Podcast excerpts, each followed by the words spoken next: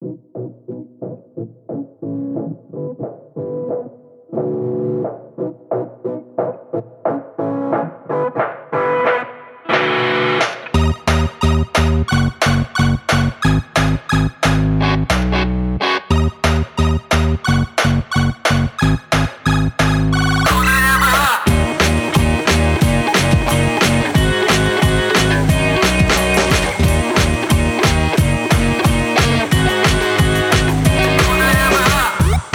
Всем привет, это «Худо не было» подкаст. Здесь мы обсуждаем э, разные книги, рас, э, рассказы, повести, романы, получившие премии Хьюга и или не было.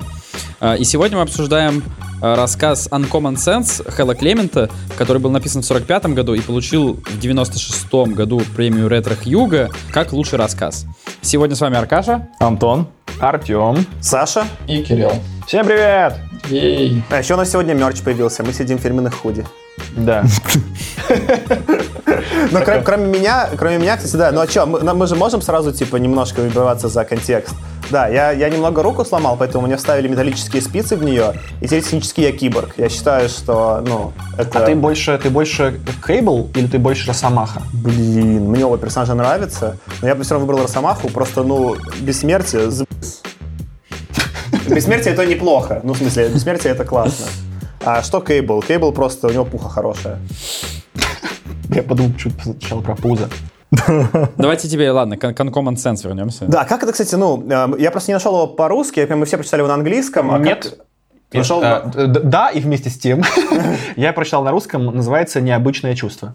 Необычное чувство. Но мне при этом больше нравится вариант Аркаши на, на тему, как ты говорил, По-моему, Кирилл писал, типа, Нездравый смысл. нездравый смысл мне больше понравилось. Кредиты уходят Антону, который так сказал. Антон сказал? Скорее всего. Антон не Ну, тут же понимает, игра слов, понятно, Я не что помню. uncommon, как бы common sense и необычный sense. Ну, Да, я вот согласен. Мне кажется, вообще переводить здесь вредно. Подождите, я столько не читал, но сейчас будет твоя рубрика короче, наверное, да, где мы перескажем, Да. о чем это все было вкратце. Я, может, что-то не понял, а почему он нездравый-то смысл? Ну, потому что он вместо того, чтобы спасаться и как-то очень прямолинейно действовать, там залипал на всяких букашек. Да нет, подожди, да А, К этому типа отсылка, что... Ну ладно. Окей. Мне кажется, ситуация в другом, что неожиданно, что кровь, металлическая кровь можно сваркой расплавить. Спойлеры. Да, спойлеры, Саш, скажи про спойлеры. А, да что, господи, те, кто нас слушает, уже поняли, что это все просто спойлерами. Ну Э, ладно, давай ты рас- расскажи, давай все-таки поговорим, что о чем там было, а потом поговорим о чем там было. Ну окей, рубрика короче. Так, значит, у нас есть э, ситуация, в которой э, космический корабль оказывается на какой-то далекой от Земли планете. У нас есть замечательный капитан этого корабля, которого зовут Лейерд Каннингем. И он оказывается в ситуации, когда на его корабле произошел бунт. Его команда решила его свергнуть, забрать себе корабль для того, чтобы заниматься не тем, чем хотел капитан, там типа исследование миров, космических, миров космических, а скорее себе на там, наживу. А, Но Да, капитан... просто они решили корабль отжать, там даже как Нет, бы... нет, нет, там говорилось, что они хотят там, в общем, подзаработать на этом. Команда, это громко сказано. Там было там два человека. Не, ну как, помнишь, как там э, у монголов был э, счет 1, 2, много? Как бы примерно так это работает. Так вот, э, но капитан оказался не промах. Он э, смог не только спастись с этого корабля, пока его не, за- ну, как бы не заковали там в какие-нибудь современные цепи, но еще и подпортить корабль так, чтобы ребята сразу не смогли взлететь с, этого, с этой планеты. Он спрятался в какой-то там пещере, и пока они, эти, его команда чинила корабль, они просто, он просто наблюдал за какими-то там животными и, и фауной этого мира, и в какой-то момент при помощи этих наблюдений пришел к выводу, что вот можно использовать эту флору и фауну для того, чтобы спастись. Он я не, ну, как бы не буду сильно раскрывать, что он конкретно сделал, но, грубо говоря, использовал животных этого мира для того, чтобы еще больше подпортить корабль, а потом как бы на него отвлечь внимание его команды при помощи этих животных, проникнуть на корабль, забаррикадироваться, ну и дождаться помощи, которую он вызвал по радио. Примерно так. Что-то добавить хотите? Ну, в процессе, я думаю, остальная, остальная часть раскроется. Мне кажется, только техническая справка о том, что он не испортил корабль, а он просто обнаружил, что у животных в крови был металл, и он металл рядом с повреждением короля, корабля раскидал. Не-не, он же с самого начала, почему они А. сразу не взлетели не ехали, там, не знаю, пиратить или там еще что-то делать, перевозить, спасть. Да, они же там пытались его починить корабль вначале. То есть они там что-то ну, сами варили, потому что он что-то испортил вначале. Да, он сначала испортил корабль, а потом еще корабль повредился, когда упал. Но сама вот этот вот ключевой элемент рассказа, что он, ну, типа, посыпал металлом вот этот вот пролом, и когда чуваки начали варить, то сразу все животные Технически он кровь. смазал его кровью. То есть он такой э, очень модерновый оккультист, который что-то там типа жертвоприношение, да? А у вас, кстати, делал? было, ну, те, кто английское издание видели, там была эта картинка корабика очень смешная из издания э, какого там Да, из, 45 из года. Astounding Sci- Science Fiction. Там прям такая черно-белая картинка, ну, как будто, знаешь, иллюстрации в учебниках по физике. Из Astounding Science Fiction, который редакти- редактировал Кэмпбелл. Великий Кэмпбелл, который опубликовал, помните, по Дианетике прекрасную э, статью Ван Вогта. Так, Минутка Дианетики. Минутка Ван Вогта Ван Вогта сразу. упомянули. Короче, у меня очень... Давайте я начну за- забрасывать. Э, Просто, ну, он короткий, мне кажется, его там просто обсуждать какие-то конкретные сюжеты не так интересно. Мне, с одной стороны, этот рассказ понравился, с другой стороны, бомбанул. У меня вызвал такие очень противоречивые ощущения, да? Давай, чтобы сразу э, обозначить какую-то какой-то мнимый конфликт этого эпизода, я сразу заявлю, что мне показалось, что это не просто очень хороший рассказ, а более того, это один из лучших рассказов, коротких рассказов, которые я прочитал за этот, этот, э, этот под- подкаст. О, прикольно, обоснуй. Ну, давай ты первый, ты же начал. Ну, смотри, у меня скорее из прикольного, и я потом в целом писал про этого Хала Клемента как про автора, по-моему, так же его зовут, да? Он э, использует, он довольно прикольно описывает вот эту э, потенциальную биологию и придумывает какие-то фишечки потенциально другой биологии жизни. Например, он там вскрывает этот глаз, то, что он думает краба, понимает, что он полый, и у него там первая гипотеза, что это вот pinhole camera. Я не знаю, как это по-русски. Типа, ну, камера обскура, наверное, да? Да-да-да. Ну, и это довольно прикольно, что в каком-то супер горячем мире жидкостям э, нет места. Э, Ну, кстати, у меня вот, вот- и прикольно, что он думает, что у них поэтому вот какой-то такой эффект, да. Но я потом сел такой задумался, а почему на Земле там у тебя глаза не пинхол камера, да? А, Он объясняет это, типа, что на той планете, как будто что там так светло и ярко, что тебе, ну, первая его гипотеза вот этого Каннингема, что тебе не нужна жидкость, да? Но у людей же жидкость в глазах не потому, что она нужна на планете Земля. Нам тоже было бы лучше иметь глаза типа с пинхол камерой. Это потому, что мы как рыбы сначала выползли на сушу, и дальше просто было долго эволюционировать, как я понимаю. Ну, потому что, типа, когда рыбки плавали в воде, им, чтобы у них преломление было одинаковое, глаз нужен был, конечно же, ну, мокрый. Мне кажется, история была не совсем, не совсем в этом, а у глаза прослеживается какая-то эволюция, и мы примерно представляем, из чего произошел современный глаз человеческий. Ну, то есть он там все усложнялся, усложнялся, усложнялся. А я, честно говоря, не знаю, как вообще камеру обскуру упростить можно. Ну, Это вроде такой, это элементарная конструкция. Ну, камера обскур уже работает, э, не обязательно должна там прям эволюция один в один повторять. Поэтому то, что на Земле так сработало, не факт, что там. Поэтому, мне кажется, вполне валидно. И сама эта фишечка, что он придумал, что, во-первых, там было супер горячо, и поэтому горячий металл работал, а на Земле нет, по-моему, очень крутая. И то, что он придумал с запахами, Потому что, опять-таки, если ну, он создает вот этот саспенс про то, как они его видят, если там очень светло, он находится в пещере, у тебя должна быть световая завеса, да, вот это называемая, когда ты с, э, с, э, с очень светлой улицы смотришь в дом, то ты не видишь, что внутри, да. А, Соответственно, с пещерой должно было быть так, тем не менее, они его видели. То, что он придумал, что в даже в вакууме идет вот это излучение запаха, она абсолютно валидна. Поэтому камера обскуры ну, вполне могла работать. Вот. Другая интересная штука, которая меня скорее удивила, ну, то есть, что э, разогретая жидкость, э, металл плавает, это ладно, но получается, они же должны быть суперинерционными. То есть, если у тебя там, условно говоря, что-то весит быстрее, э, в маленькой атмосфере оно тебя не будет сдавливать к земле, да, и это валидно, но они должны быть супер медлительными. То есть он должен прям супер быстро бегать по сравнению с ними. Просто потому что у него инерция будет там типа в 10 раз меньше. Потому что, типа, они очень тяжелые. Да, то есть э, тебе нужно э, либо очень э, большую силу прилагать, либо, соответственно, они просто все медленные. Ну вот поэтому среди вас и есть гуманитарий, который до такой глубины не додумался.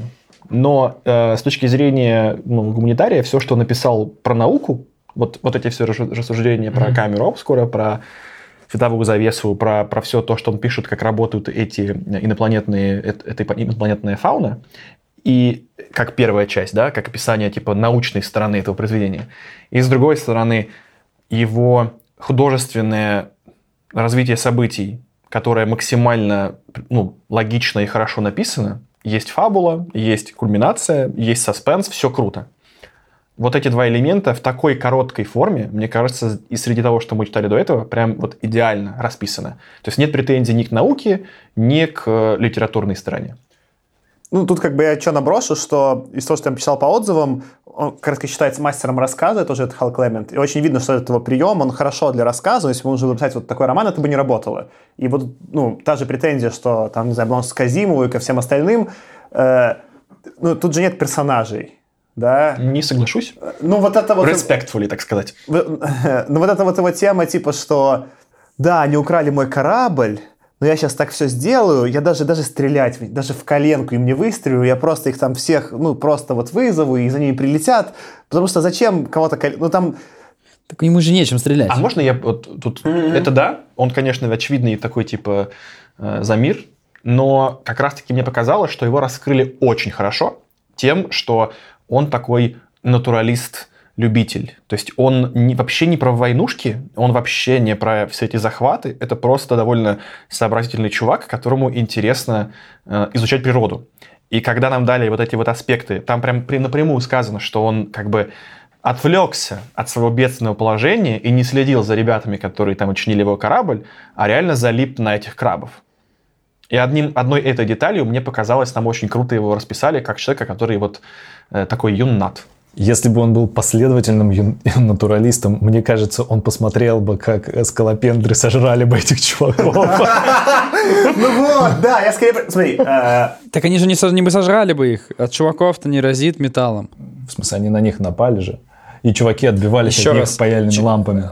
Скалопендры, как я их назвал, нападали на текущий из корабля металл. Он же туда, это вот стержень туда запихнул, туда, где они паяли. И скалопендры нападали на вот то, что там пахло, но просто чуваки не знали, что они нападают не на них. И они начали от них отбиваться. В этом и смысл. И именно поэтому они потом живые с ним еще общаются. Потому что скалопендры-то их не трогают. Они потом, на самом деле, скорее всего, доперли, что можно просто отойти. И да, они там полижут корабль. Просто как бы, стояли рядом с текущим металлом. Вот там не видно, они там могли им забрызгаться, но, в общем... Ну, да. Смотри, я, я с тобой согласен, Тёма, в том смысле, что тут хотя бы есть какой-то характеризейшн у чуваков, но он все равно весьма базовый. Он такой очень ну, чуть-чуть такой, знаешь, наивно детский, что ли. Такие, он такой милый юнат, а они такие просто, ну, даже не со зла, просто хотели корабль. Они даже не гангстеры, да, они такие, ну, просто хотели гнать корабль, а потом даже извинились. И вот это такое, знаешь, немножко вот, опять же, я ничего не читал советского, но какой-то Кир Булычев, вот это вот, ну, такая добрая советская фантастика, да, где вот, ну, где нет реально никаких злых чуваков. И э, э, это немножечко мне было тяжеловато. Слушай, а мне вот эта штука наоборот понравилась, потому что в реальной жизни чаще встречается не то, что у тебя есть черно-белое, где там какие-то супер плохие чуваки, а, ну, обычно даже люди, которые, как ты думаешь, делают что-то плохое, у них есть какая-то мотивация, и в их глазах они хорошие. И здесь вот это достаточно хорошо раскрыто. И также он, он такой, знаешь, дядька-пацифист, дед, который выращивает все яблоки, и у которого подростки яблоки крадут. И он не берет и стреляет в них солью, а как-нибудь подстебывает, типа, не знаю, там, намазывает керосином яблоки, и у них все руки пахнут. Ну, вот это. Ну, то есть какая-то такая штука, которая но он такой, знаешь, очень мудрый, он такой смотрит на них, такой, ну, понятно, опять яблоки пришли красть. Ну, то есть, ну, прикольно, я скорее, я, я понял, что в чем у меня был диссонанс, я все-таки уже воспитан на каком-то там, видимо, в том числе кино современном фантастическом, да, и сетап, где сколько-то людей оказались на какой-то там необитаемой планете втроем в корабле, не подразумевает такого какое-то вино из одуванчиков в Брэдбери происходит, да, а у меня уже как бы а, мозг обучен, что, ну, ресурсов мало, их там трое, как бы, ну, там кто-то должен загнуться. И вот в этом смысле, ну, это было мягкое расхождение, я, я хотел скорее немножко другой поинт зацепить. А там просто черного не было, поэтому как бы первым некому было расходиться. По поводу именно науки, в чем мне как бы вот, не то что смутило, но вот почему мне такое смешное стало э, э, ощущение. С одной стороны, он какие-то прикольные штуки объясняет, да, особенно когда вот он придумал эту, когда еще была просто камера пинхол, было не так прикольно камера Оскара, когда он такой типа, что они по сути нюхают глазами вот эти летающие молекулы, но это прям крутой, ну, такой очень физический загон, который можно было придумать. Очень uncommon? А, очень uncommon, да-да-да. Ну, поэтому же Uncommon Sense. Меня даже как бы удивило, что вы так обсуждали. Он поэтому А, Uncommon слушай, Я Sense. только что понял, что он имел в виду, что это именно название относится. Это именно этого чувства, да, которое у них. И он поэтому А, он типа шестое шутит. чувство, вот это, секс, да. Ну, он, он же как бы А, потом даже еще блин. шутит по поводу того, что там а- attractive smell или там, я, и- или я уже не помню какой там, ну, прилагательными тоже он оборудует, как бы довольно забавно. Пока мы далеко каламбурит. не ушли в, в этот подкаст, я хочу нас всех поправить, чтобы ну, люди, которые значительно более умные нас слушают, чтобы они не подумали, что мы не очень соображаем, правильно говорить камера обскура. Я тоже так думал, не стал управлять, потому что был не уверен. А вот я проверил, Красавчик. поэтому вот теперь мы знаем. Хорошо, камера, А, камера а- обскура. Но в месте, где учились многие участники этого подкаста, принято говорить еще омега, а не омега, поэтому you have to deal with it. Хорошо, что у нас есть гуманитарий. Я, тоже работал с клиентами в нефтянке и, значит, привык говорить добыча вместо добычи, но это не значит, что так правильно. Газпром нефти. Да не помянут они будут как бы в суе. Это круто, да, типа, теперь я понял. Странно, что да, я не дог- не догнал, что этот uncommon sense как раз-таки про вот это Меня вот. даже удивило, как вы просто обсуждали этот момент в начале, честно. Я... Ну, как-то я не соотнес, ну, вид- видимо, непонятно было. А, так вот, он... Эти за заходы, они очень прикольные. С другой стороны, он вот описывает настолько дотошно, вот как будто он по одному какому-то наблюдению сделал вывод, что я не везде ему верил. Это немножко чем-то похоже на то, что вот мы до подкаста обсуждали. Кто-то вспомнил про Шерлока Холмса, как Шерлок Холмс на основе какой-то вот одной фишечки всегда делает какое-то предположение, да, и ни разу не ошибается. И такой сразу, типа, это вот, ну вот, да, там это пятнышко было там вот нарисовано, поэтому это точно вот так, и кого-то ловит. И вот меня немножко иногда отдавало вот в этом рассказе вот этой такой Шерлок Холмщиной, да, что вот, ну вот, Вводишь новое понятие, после Ван, Вог- после Ван Вогтщины теперь Шерлок Холмщина будет.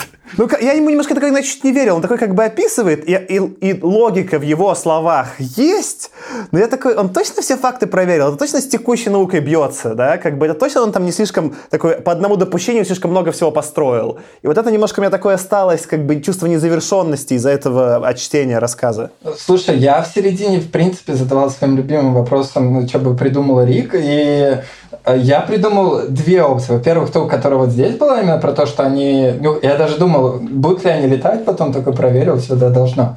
А а вторая, думал, э, вибрации по земле. Что, наверное, с песком не очень работает, но в теории, там, на расстоянии 20 футов, на которые они останавливались, да, вибрации могут чувствовать. Но, как мы знаем по фильму «Дрожь земли», с песком все в порядке работает. А за один ход можно в среднем двинуться на 25 футов, как учат большинство раз в ДНД.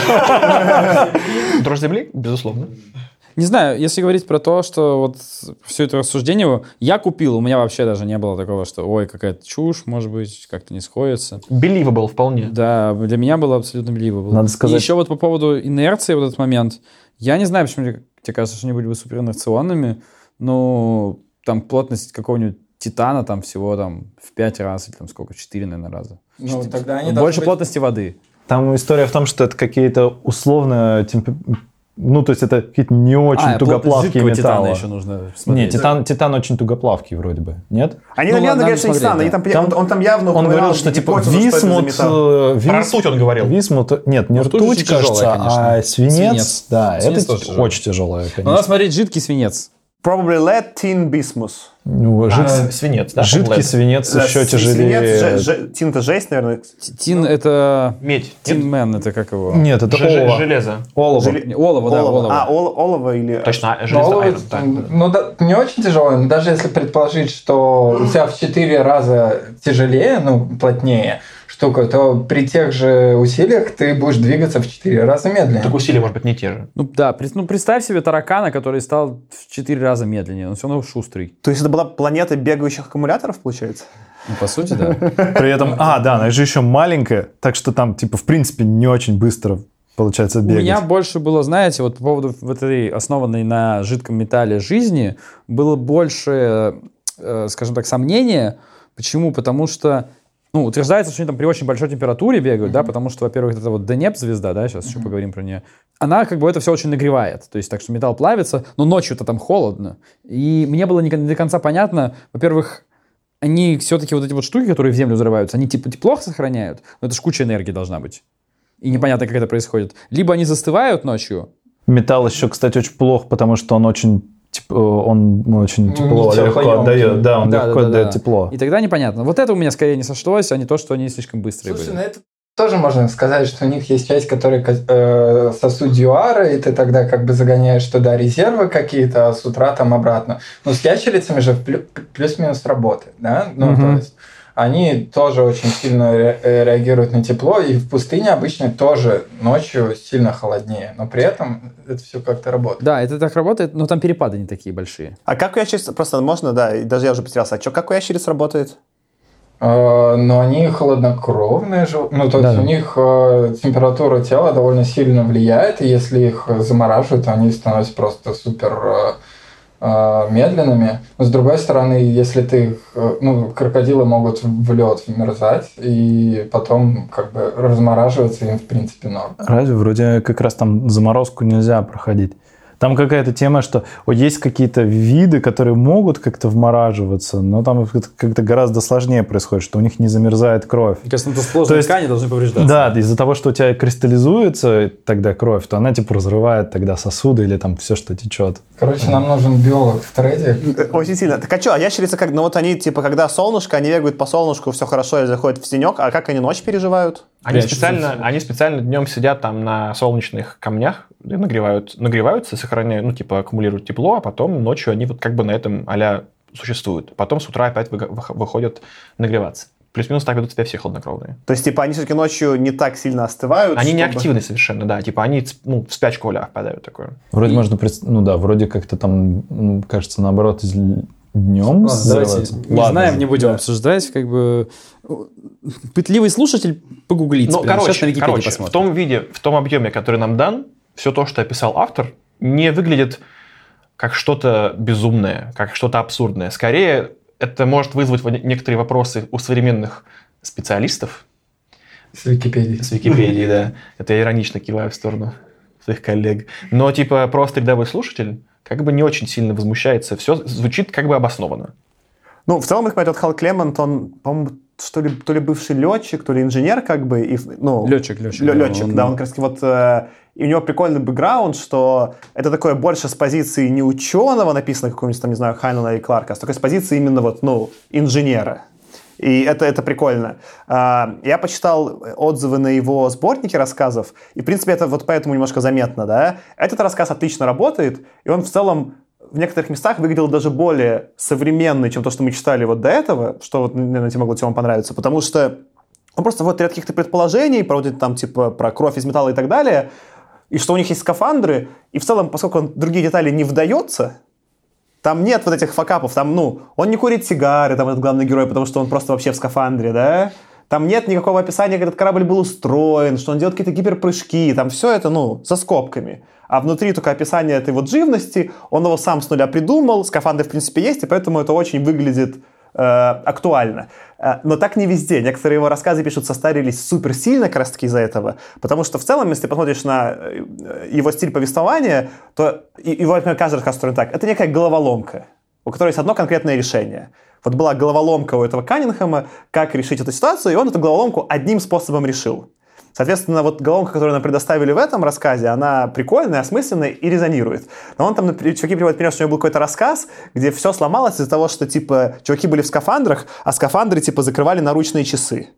И поскольку они закрывали наручные часы, они там что-то там на Луне не смогли найти, куда прийти, там попутали что-то там и EMPM. Ну, в общем, там вообще какая-то была замуда, типа, с часами, да? И- что, как бы, ну, э, что эта деталь, типа, ну да, их не было ни одного экрана нигде, кроме как, знаешь, скаф- под скафандром на часы посмотреть. Ну, аналог того, что вы должны были встретиться, у тебя телефон разрядился, и все, это решение. Ну, вот то есть и там вот с головоломкой не угадал. Я скорее просто вообще с этим подходом про головоломку, э, возможно, в том числе, почему у меня такой остался осадочек э, чуть- чуть-чуть такой не супер крутой. Э, мне это чем-то напомнило видеоигры в плохом смысле. Вот бывают видеоигры такие, которые называют коридорные, да, когда тебя явным образом по какому-то коридору сюжета проводят. Вот есть какие-то там открытый мир, где делай, что хочешь, а есть вот прям коридорка, тебе нужно взять А, вставить в Б, и вот какая-то головоломка происходит. И тут такой вот был путь, по которому меня как-то явно вели. От А к Б к С, он был вот, ну, сразу понятный, да. И для меня это было немного в какой-то момент, что ли, скучновато и безжизненно. Я бы... Ну, Антон, давай. Я умудрился неправильно угадать концовку. Я же в середине я был уверен, что знаю, как закончится рассказ, к слову, про скафандры. Я думал, что он придумает, что раз ему, в принципе, не критично, у него внутренний запас кислорода, значит, он подбежит к шлюзу, закопается там. Поскольку он там может ночью находиться неограниченное количество времени в песке, чуваки выйдут корабль чинить, а он такой Акирембо из песка выпрыгнет, запрыгнет в корабль и все, типа. И вот, типа, вот как он использовал скафандр, так ловко будет. Видишь, не коридорка. Были варианты, оказывается.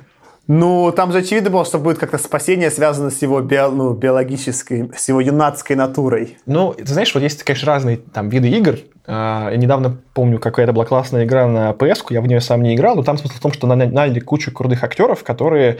эм, ты- то есть ты не как бы сюжетом рулишь в том смысле, что ты выбираешь, какие действия э, принимают персонажи. Не в смысле ты ходишь за них постоянно, а ты как бы там, Да, я понимаю, это студия, которая вот сделала Heavy Rain. Telltale Games.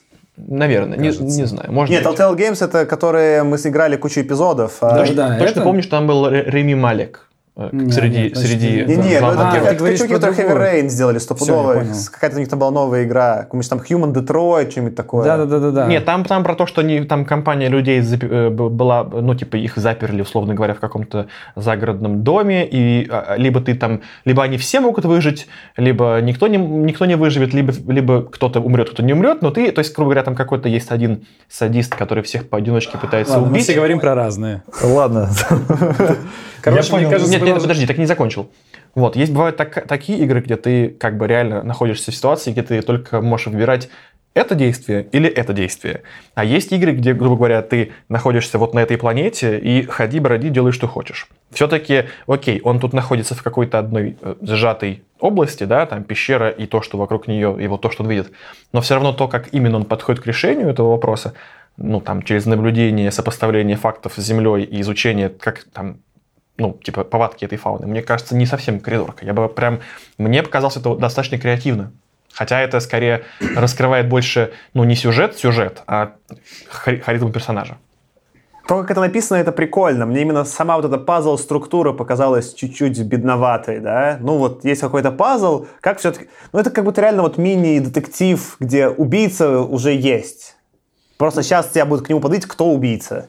Продолжая аналогию с видеоиграми твою, понимаешь, ты просто избалован. Как бы, если это сейчас тебе игра, где там вот это возьми А, положи в Б, ох, оно заработало, ты такой, э, скучно. Давайте- При- а представьте, вернись как бы на 20, там, 30 лет назад, и игра, где можно взять А, положить в Б, и оно работает, о, как круто! Мы каждый раз И это вот делаем. Точно так же, точно так же. Вернись в 46 год, когда это было написано. Каждый выпуск мы это делаем. Говорим, что мы избалованы, и что на самом деле нужно вернуться Конечно, в то время ну- и э, с позиции того времени посмотреть. Да, я не претендую, я как бы потому мне про видеоигры и э, захотелось этот типа заход сделать, да, что мне стало любопытно. Это был первый рассказ, который у меня вызвал прямую ассоциацию с играми, и из-за этого какую-то там, ну, какую, может быть, пускай негативную типа ассоциацию, что прикольно. Во времена чувака видеоигр не существовало вообще как класса развлечений. И это забавно, что мы, короче, живем в очень другом мире, и, и я уже воспринимаю через призму видеоигр какие-то старые рассказы. Э, И, и в целом мне скорее там рассказ понравился, то есть он был прикольный, ну, типа, я дочитал его, все, все, все нормально, там не было никакого фрустрации, но вот он, он какой-то был вообще другой, да, он какие-то у меня вызывал, я не, я не как будто литературу читал, да, и вот, вот у меня все время были какие-то другие сравнения, это был какой-то у меня забавный эффект. И это вот то, что тебя бомбануло, да? Вот эта вот линейность предсказуемого Да. сюжета, да? Ну и вот это, вот это вот его как бы вот Шерлокомщина, да, что вот это один the only way типа сработает, что вот все он вот, ну просто ну вот так, так, так и все получилось.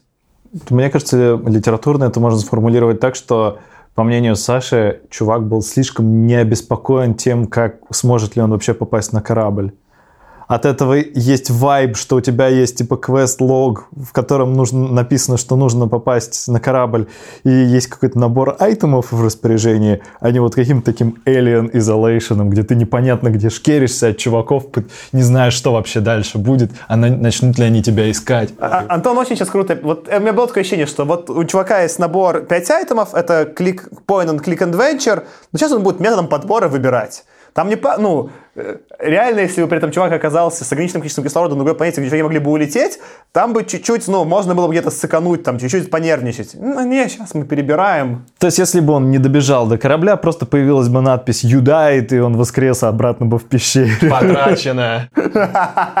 Ну, в этом смысле, кстати, я тоже соглашусь, э, что вот их некоторая, ну, его некоторая расслабленность, я даже на нее э, решил как раз э, придумать э, интеграцию из будущего или как там второе название этой рубрики, э, неважно, «Ирония судьбы 42», э, про, про рекламу. То есть, когда вот последняя финальная сцена, когда он добежал до корабля, заперся в нем и потом уже впустил своих, свою команду, это сцена, где они заходят в корабль, и Малмисон, видимо, главный заговорщик, говорит, я не хотел причинить вам вред, мы просто, нам просто нужен был корабль. Я понимаю, что вы довольно хорошо нам платили, но когда задумался о том, бла-бла-бла-бла. И дальше отвечает Каннингем, я сожалею, что вам не нравится мое хобби. Я же нахожу это интересным. И временами, бла-бла-бла-бла-бла. Так вот, в этот момент они все это проговаривают, и я представляю, что появляется большая такая вывес- вывеска. Школа этикета Лейерда Ханнингема. Мы научим вас выражать даже самые тяжелые и жесткие мысли приятным языком. Ну да, у них там, у них там настолько, вот я, вот это- я про это вначале говорил, настолько, знаешь, чуть как будто даже по книжке ненасильственное общение, да, такие в конце, ой, ну просто как бы нам показалось, что вот, ну, вы нам даже хорошо платили, но ну, вот там больше было денег. Ну, кстати, а, еще сегодня мне э, и такая вын- вынужденная рубрика, э, повторение этой рубрики, потому что мне сегодня э, почему-то Декатлон решил прислать рекламу термобелья, и я вспомнил, что он как раз думал о том, что типа вот я не могу пережить ночь спокойно, потому что в его именно костюме будет холодно, и он зарывался в песок тоже, ну, в пыль эту. А с другой стороны, когда я был на жаре, ему было, ну, если он бы сгорел. Я подумал, да, вот Декатлон знает, что я читаю. Мне тоже прислал рекламу термобелья. Ну, видишь, видишь, они знают. Мне кажется, всем прислали эти рекламу термобелья. Ну, рассказ ты тоже читал, поэтому. Да. А про, про этикет просто я думал, что был другой же персонаж, который в пустыне был, у него был корабль, и он там был капитаном, поэтому я думал, что в концовке, когда они сказали, Воробей? пусти нас э, Каннингем, он должен был сказать капитан. Если про product placement говорить, то мне кажется, что вот отличный кадр был бы, если бы он зашел вот после вот этого на огромной жаре, там же жарище. Если бы он зашел, закрыл дверку, снял шлем и взял холодненькую баночку Кока-Колы сразу. А, а- а чуваки из шлюза смотрят, им тоже хочется, и А он не делится. да, да. Вот это была бы вот отличная реклама. Да. То есть, реально, Или, или еще хуже, у них, десятиминутный ролик у них видео. стоит теплая пепси, да, и такие, а он такой холодной колышкой. А, еще, смотрите, когда вы описывали просто про всю эту историю, про механику, э, мне кажется, вы, я не знаю, уловили, не уловили, это же, там же не только дело в том, что там температура огромная, и там глаза, там жидкость там не работает. Там Там, же еще. проблема в том, что еще... Нет, сейчас будет про ты звезду, про, звезду. Не, не, да, да, да, да. Ог- Огромная светимость. Вообще Денеп это первая или вторая э, известная звезда по светимости вообще, типа, видимая с Земли. Ее диаметр — это, типа, диаметр орбиты Земли. О, госики. То есть она находится просто там где-то там за 1300, причем точное расстояние неизвестно, потому что очень далеко и очень яркое, там от 1300 Это до одна из 1800 самых- световых лет. Одна из самых дальних, видимых невооруженным глазом звезд. звезд. Да, и она огромная. То есть, если бы она находилась там, где находится Сириус, где-то там в 7, по-моему, кажется, световых годах, ее светимость, ну вот яркость, которой она светит, в, в темную ночь была бы аналогична полной луне. 4,8 световых лет. А, Ну, нет, 4,8, нет, да. черт, нет, Сириус неправильно, скорее всего, 7, да. Вот Сириус... Это Альфа Центавра 4. Не так важно, то есть, как бы, Тим Сириус одна из ближайших, то есть, если бы она была близко, ну, то есть, в астрономическом, да, как бы, смысле близко, то она бы фигачила, как луна яркая. Это очень ярко, а там как бы находится, ну, все супер рядом. Ну, там- Поэтому там очень важно, что там жуткая светимость, и у тебя обычный глаз, вот нашей механики, он просто за- засвечивался бы, просто ничего бы не видел. И там поэтому они вот этой маленькой дырочкой, камерой обскурой, э, ну, именно уже не видят, потому что именно непосредственно зрение работало бы фигово, а вот как раз uncommon sense своим нюхают. Ну, тут можно сделать все-таки suspension of disbelief, что планета находится на очень дальней орбите, там, А там- какой-нибудь, или, э, ну, ну да, типа на очень, да, ну, Ну, а на, у них, на э, достаточно дальней шлемы орбите, чтобы там плавилось толь- плавился только свинец. А там же масса ее на самом деле не во столько раз больше массы Солнца. Ну, Там больше массы Солнца, конечно, в десятки, может, сотни раз.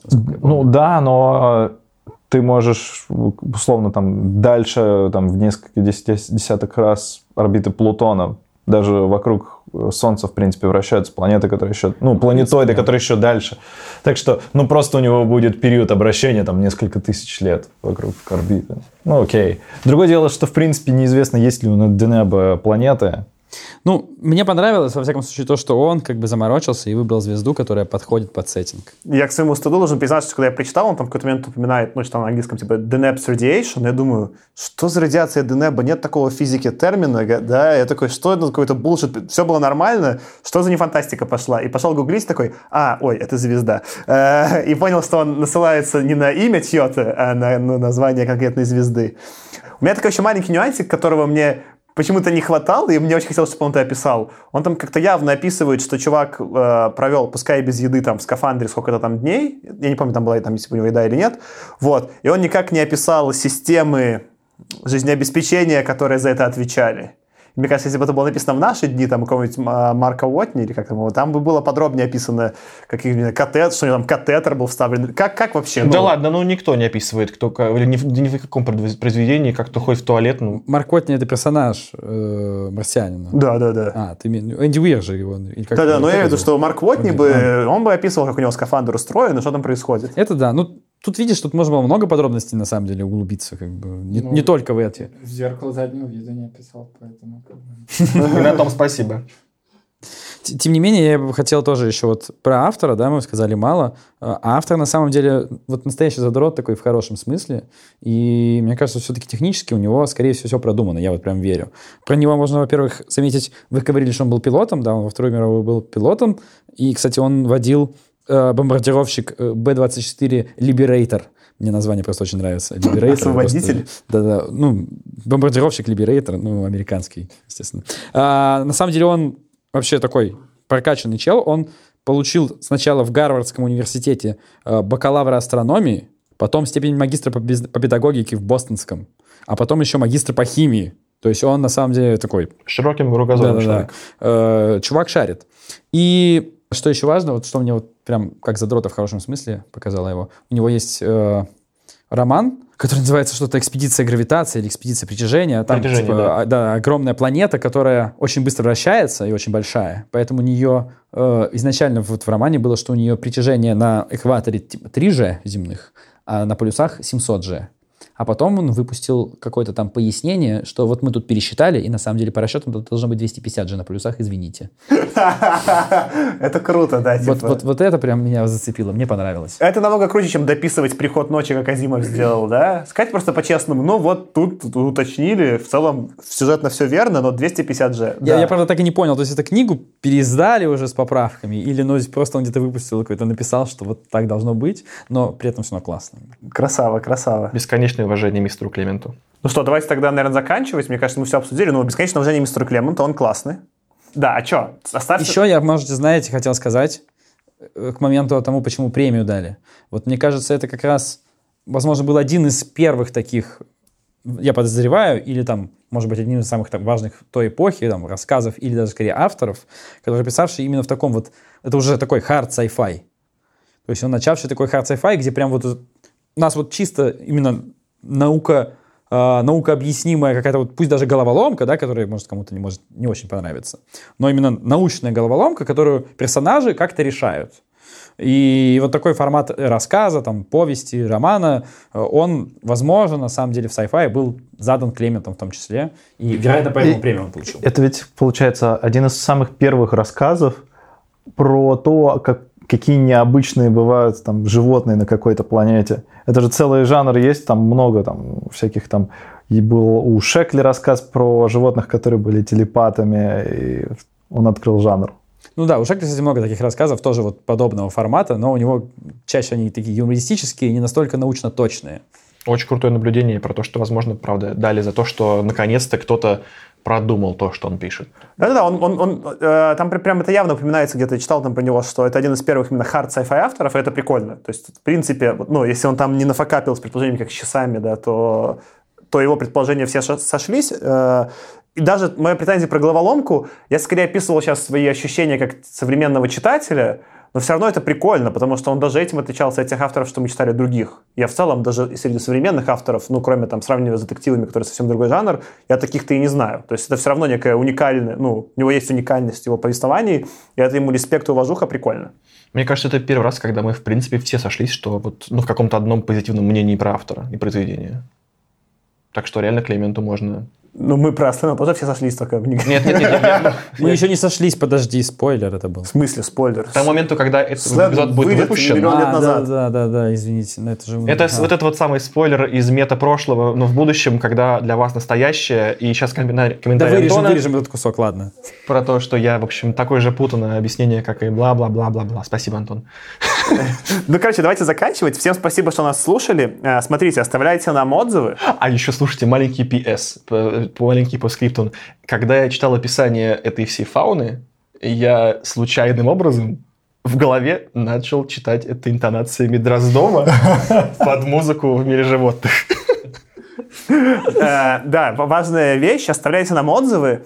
Э, Мы решили делать такую штуку. Все, кто нам оставят отзывы на 5 звездочек э, в Apple Podcast или вообще где-нибудь, мы потом live в какой-то момент в эпизоде зачитаем все эти отзывы. Так что, если вы напишите нам отзыв, мы добавим это в эпизод. А если напишите какую-то неприятную вещь, мы не будем это обсуждать, мы это затрем, зацензурируем, выбросим вообще и никогда больше не Не, поднимем. мы не будем, мы, всё, мы только Ну, мат, это шутка, мы только мат, мы только мат зацензурируем, чтобы нас не, не, не за- замазали, но 5 звезд, любой отзыв, если 5 звезд, какая разница, ну, типа, мы любой текст зачитаем. Так я же наоборот сказал про... А, не все, давайте. Всем пока, ребят! Пока. И пока. Чао. Пока-пока.